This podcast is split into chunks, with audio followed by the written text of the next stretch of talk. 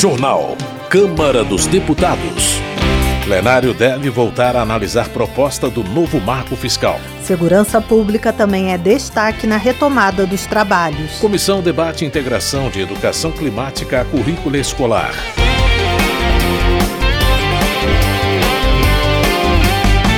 Boa noite.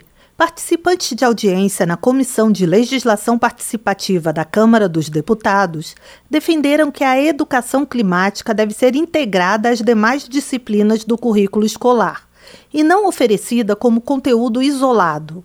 A repórter Maria Neves acompanhou o debate e tem mais informações. Participantes de audiência pública na Comissão de Legislação Participativa da Câmara dos Deputados defenderam que a educação climática deve ser integrada às demais disciplinas do currículo escolar e não oferecida como conteúdo isolado.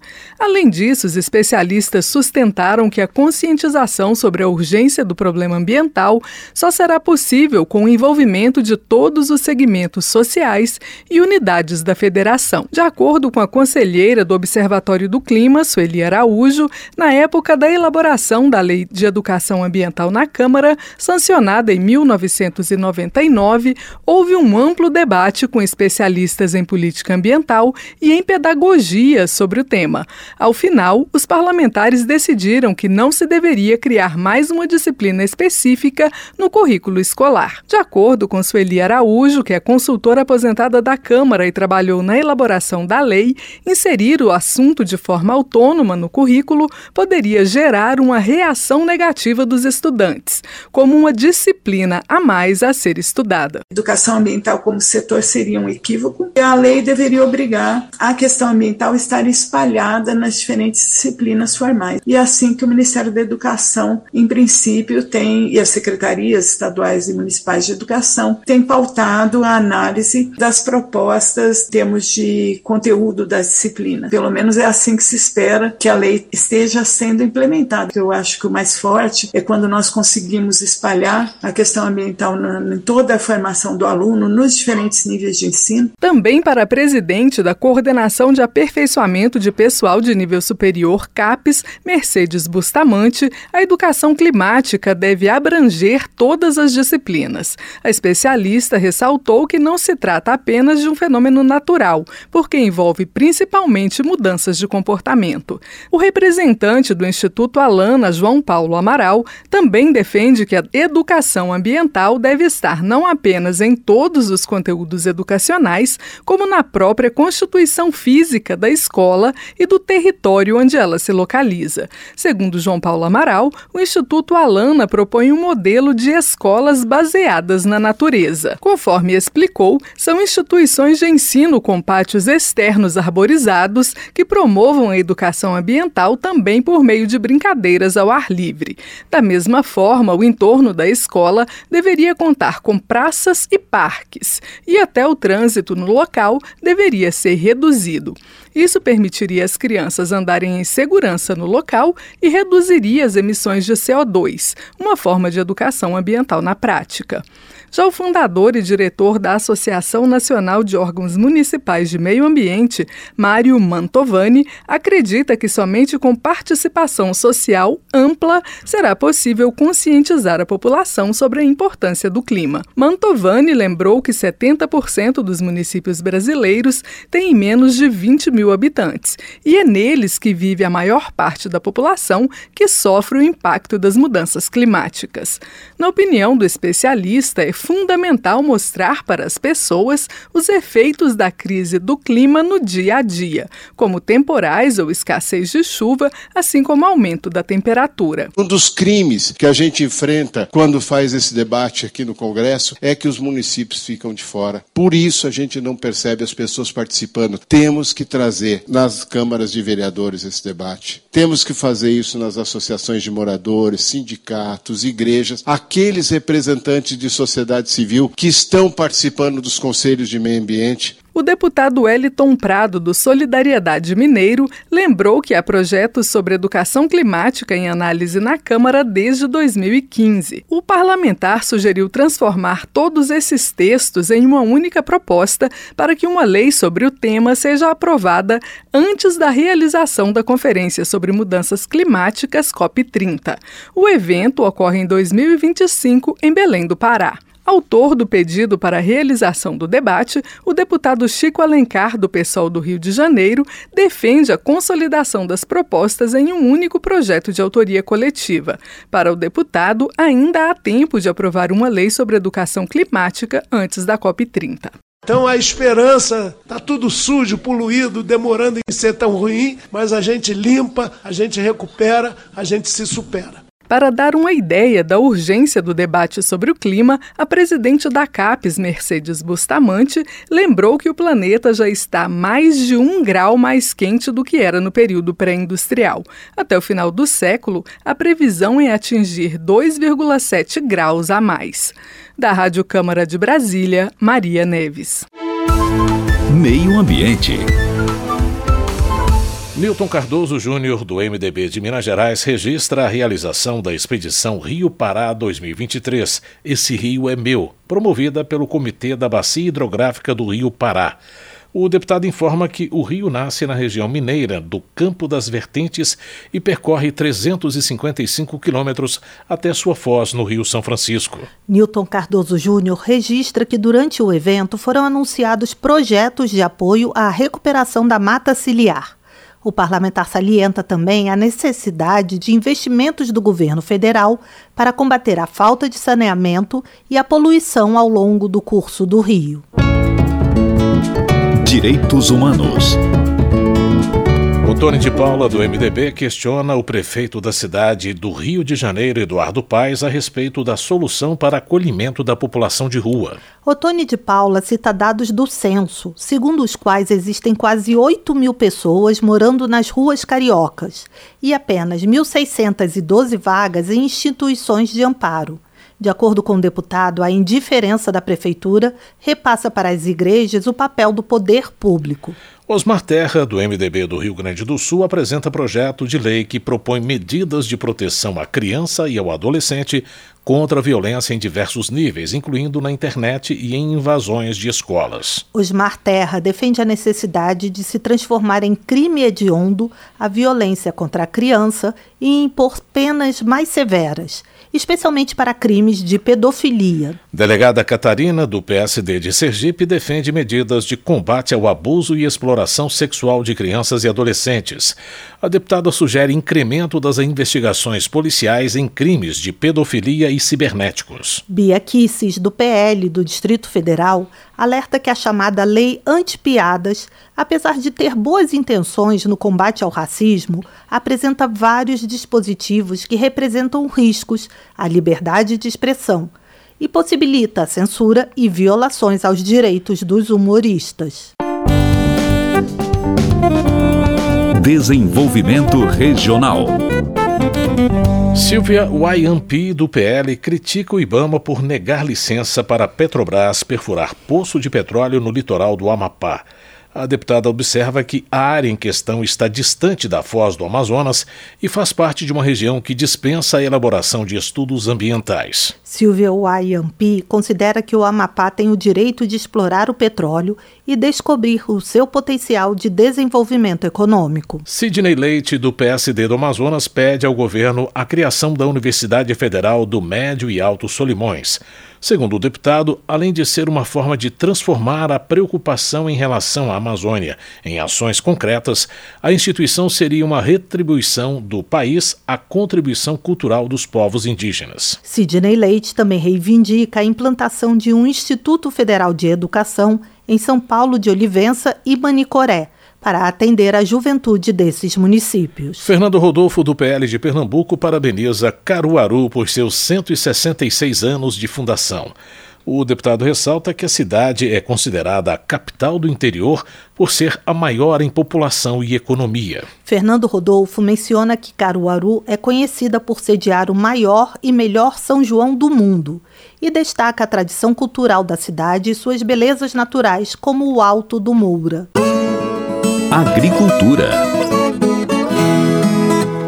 Welter, do PT do Paraná, destaca a importância de políticas que promovam a agricultura familiar, como acesso a crédito e assistência técnica. O deputado frisa a necessidade de se criar cooperativas, estruturar o sistema produtivo e estimular a redução do uso de agrotóxicos. Welter também ressalta a necessidade de se garantir a estabilidade dos negócios e a satisfação dos consumidores, além de impulsionar a agricultura brasileira como uma fornecedora de alimentos de qualidade para o mercado. Política. Maria do Rosário, do PT do Rio Grande do Sul, destaca conquistas do governo federal, como a garantia do piso salarial da enfermagem, o aumento real do salário mínimo, a retomada do Minha Casa Minha Vida e a implementação do programa Brasil Sorridente no SUS. Além disso, Maria do Rosário menciona o acesso à vacinação contra a Covid-19 para todos os maiores de 18 anos, investimentos na cultura, educação, agricultura familiar e políticas públicas voltadas para mulheres e combate à violência. Alexandre Lindenmeyer, do PT do Rio Grande do Sul, enfatiza os avanços alcançados nos primeiros meses do governo Lula.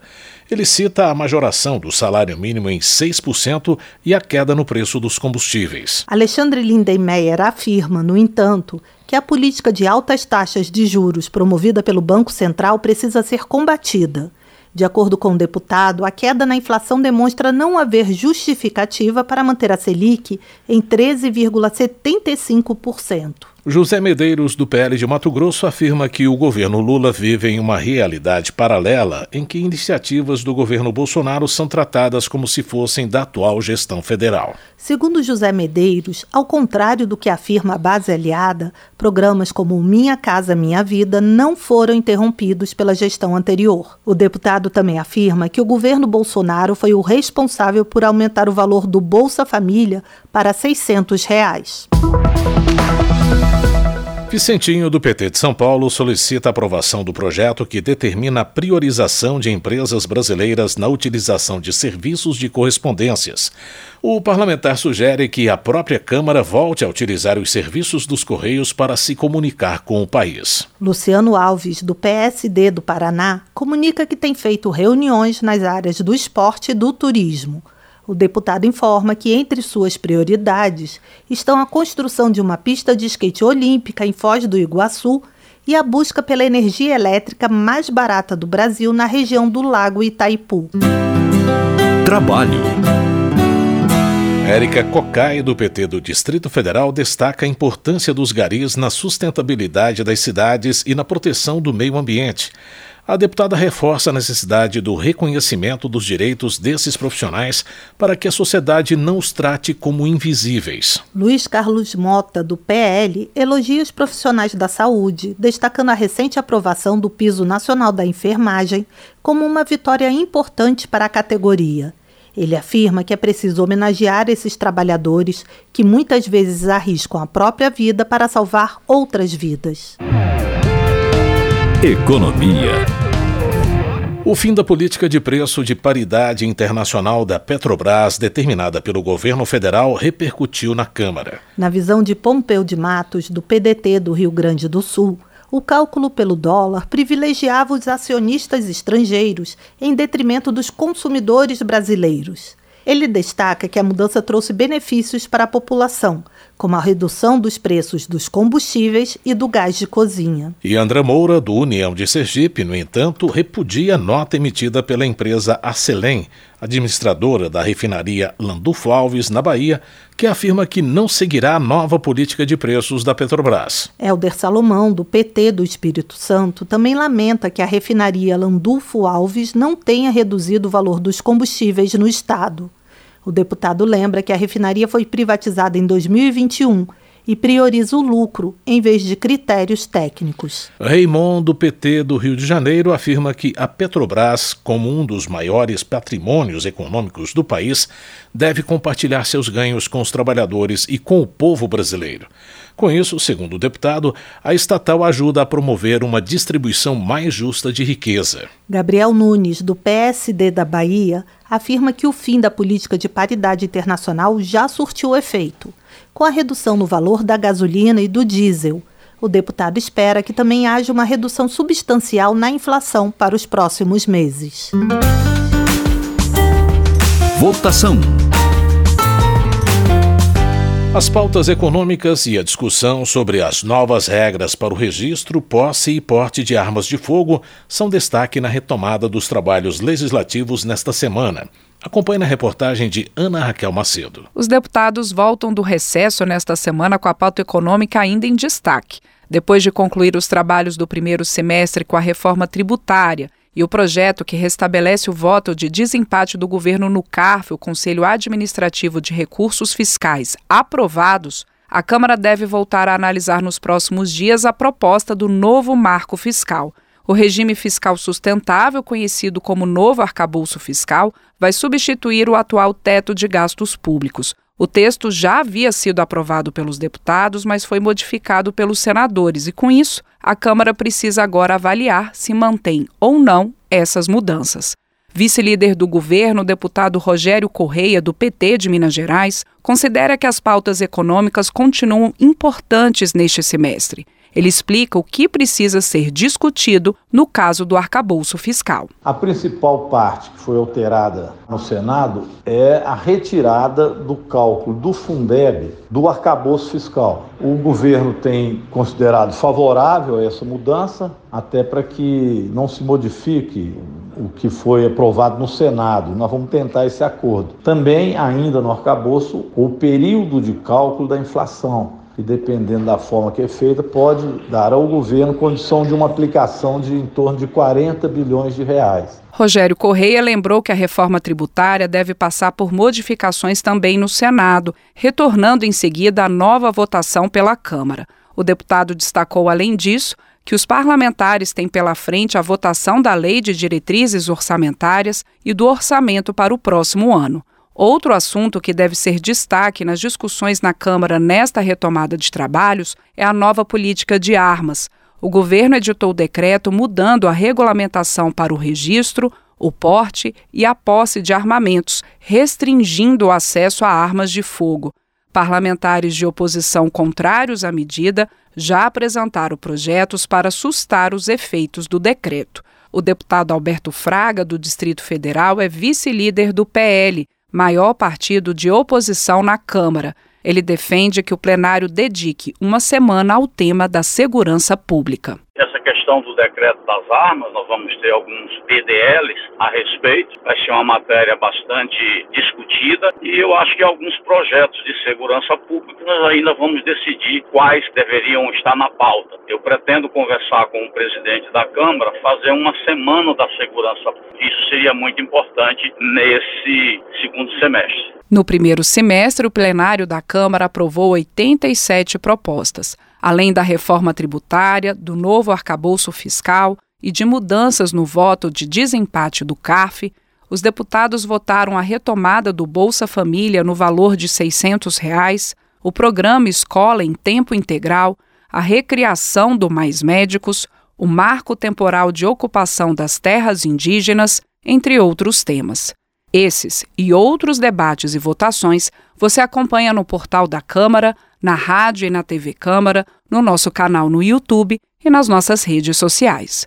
Da Rádio Câmara de Brasília, Ana Raquel Macedo. Termina aqui o Jornal Câmara dos Deputados, com trabalhos técnicos de Milton Santos e apresentação de José Carlos Andrade e Mônica Tati. Uma boa noite para você. Ótima noite. Ouça agora as notícias do Tribunal de Contas da União. Minuto do TCU. O Tribunal de Contas da União vai promover nesta quinta-feira, dia 3 de agosto, debate sobre as políticas públicas voltadas à população LGBTQIA. O objetivo é debater os principais desafios enfrentados pela comunidade, especialmente no ambiente de trabalho e na utilização de serviços públicos. O webinário será transmitido ao vivo pelo canal do Tribunal no YouTube, a partir das 10 horas da manhã. As inscrições para participar do evento já estão abertas no site do Instituto Cerzedelo Correia. Durante o encontro, o TCU também vai apresentar os resultados da auditoria feita nos programas federais destinados à defesa e promoção da população LGBTQIA. A pauta é uma das prioridades na atual gestão da Corte de Contas, junto com outros temas relacionados à defesa dos direitos humanos. Saiba mais em tcu.gov.br. TCU Fiscalização a serviço da sociedade.